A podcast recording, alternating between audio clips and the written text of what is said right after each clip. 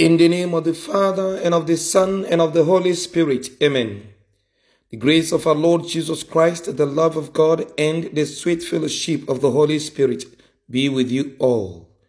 Good morning, dear children of God, and welcome to Monday in the 13th week in ordinary time of the church's year.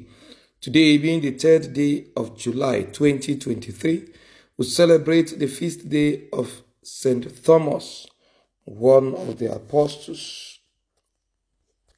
Let us call upon the Holy Spirit to come dwell in us. Come, come, come, Holy Ghost, come. Come, come, come, Holy Ghost, come. Holy Ghost, come. Oh, come, oh, come. Holy Ghost, come. Oh, come, oh, Come, come, come. Beloved children of God, the title of my homily today is Built on Apostolic Foundation. Built on Apostolic Foundation. The first reading today is taken from the letter of St. Paul to the Ephesians, chapter 2, from verse 19 to verse 22. And the gospel reading is taken from the gospel according to John, chapter 20, from verse 24 to verse 29. Dear friends in Christ, we are a people whose faith is built on apostolic succession. And today we are celebrating the feast of one of the great apostles, the Apostle Thomas, who would have to pay the ultimate price of having his blood spilled in martyrdom by that bearing witness to what he believed. Who is Thomas? St. Thomas was one of the apostles of Jesus and was also called Doubting Thomas. Even though St. Thomas entertained doubt about any miracle that happened without his presence. He was a very staunch believer of Christ. One day, when Jesus was preparing to go to Judea to see the ailing Lazarus, and other apostles advised Jesus not to go to Judea as the Jews may again stone Jesus, St. Thomas only said, Let us go that we may die with him. Compare John's Gospel, chapter 11, verse 16. St. Thomas is said to be the only witness to the assumption of the Holy Virgin Mary into heaven. When the Holy Mary died, St. Thomas was held up elsewhere in missionary work. But after her burial, St. Thomas was taken to her tomb, where he witnessed the bodily assumption into heaven and she dropped her guilt to St. Thomas. Other apostles did not believe the bodily assumption of the Holy Mary into heaven as told by St. Thomas until they saw the empty tomb and the guilt of the Blessed Virgin Mary. Tradition says St. Thomas landed at the ancient port of Muziris in Kodungallur in the Malabar coast in India at about 52 AD with the main intention of preaching the gospel to the Jews who lived there. When Jesus said during the discourse in the Last Supper that he was going to prepare a place for them, the apostles, St. Thomas raised a doubt Lord, we know not where you go, and how can we know the way? Jesus then declared, I am the way and the truth and the life. John's Gospel, chapter 14, verse 16. Only due to the doubt raised by St. Thomas, Jesus declared to, the, to mankind that he is the only way to go to heaven for anyone.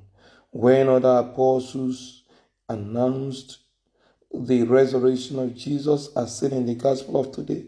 St. Thomas said, Except I also see in his hands the print of the nails, and put my finger into the place of the nails, and put my hand into his side, I will not believe. But when Jesus appeared after eight days and gently rebuked St. Thomas for his disbelief, Thomas knelt down and said, My Lord and my God. St. Thomas was also one of the seven apostles who were fishing on the Sea of Galilee when Jesus appeared to them.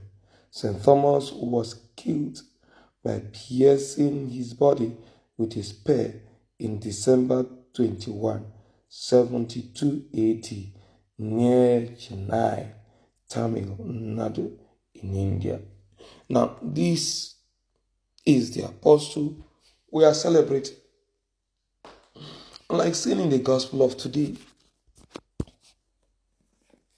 Thomas would rather argue that unless he sees Jesus in the bodily marks, the crucifixion left on his body, he refused to believe that Jesus is risen. Now, the doubt here was not a doubt to reject the very message of the resurrection of the Lord, but to have a foundation for the belief. He needed to be convinced. Thomas did not doubt because he did not want to believe. Rather, he doubted in order to have a belief that is founded on a solid foundation. Dear children of God, will believe in order to understand. We have our faith established on apostolic foundation. We have a faith that has survived the centuries. We have a faith that has survived all forms of trials and tests. Dear children of God, let us realize that we have been built on apostolic foundation. A foundation that is established in the blood of the martyrs, in the sacrifices and the sufferings of early Christian apostles, believers, and prophets, and missionaries. We must carry on and transmit this faith with all convictions and continue to be firm in our faith commitment. Then, children of God, we are not like those who are just moving in the dark, not knowing what they are doing. Yes, we must believe, even in the face of uncertainties, that indeed our God is alive. Many are times in the midst of trials and tribulations, you pray and you don't see the result you thought you pray for. At times you begin to cast doubts. Is God really alive? Does God still love me? At times also we think in some instances when things happened and we feel God, these do not have the approval of God. At times when we think evil is triumphing over righteousness, at times when we think that evil people are having their way, we begin to cast doubts on our faith. We begin to get weary. We begin to get weak. Let us remember, beloved child of God, that God has proven himself to be God and to be greater than all powers. And nobody can contend with God and survive. And nobody can overpower God. Nobody can outshine God. And so, having had this experience in the past, let us always, even when all circumstances seems to un- suggest otherwise, let us continue to have a faith that is resilient. Because that which makes you doubt your faith today, in another eight days, may become what will attest to your faith. will bear witness to your faith. So don't let the momentary challenges of life make let leave your faith shaken. Let your faith be made firm, like Thomas. He will always confess Jesus as his Lord and his God. For he is convinced that indeed he is alive. Job will say, I know that my Redeemer liveth. Even amidst all his troubles and challenges, God is alive. No matter what you are passing through, do not give up because God is alive. And at his own appointed time, he will prove the power of his resurrection in your life situation. May God continue to bless you even as you begin the new way through Christ our Lord. Do not forget to be to key into the beginning of the month intensive prayers and novena as we present together our, in faith our prayer requests and petitions.